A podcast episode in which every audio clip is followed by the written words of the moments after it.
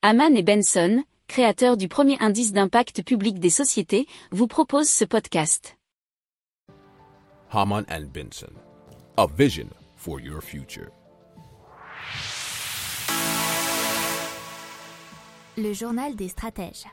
Et donc on continue avec TerraPower. TerraPower, c'est une euh, start-up créée en 2006 par Bill Gates qui a annoncé euh, récemment qu'elle bâtirait euh, des installations d'une capacité de 345 mégawatts contre 900 pour une centrale classique pour 4 milliards de dollars, soit 3 milliards et demi d'euros, sur l'emplacement de la centrale à charbon de Norton, propriété de Warren Buffett à quelques 200 km de Salt Lake City.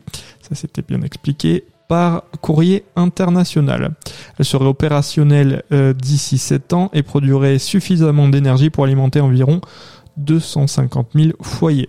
Alors selon TerraPower, la construction permettrait de créer 2000 emplois et l'exploitation de la centrale 250. Pour approfondir ces sujets, abonnez-vous à la newsletter de Haman et Benson et écoutez nos autres podcasts que vous retrouverez dans les notes de l'émission ou sur notre site internet.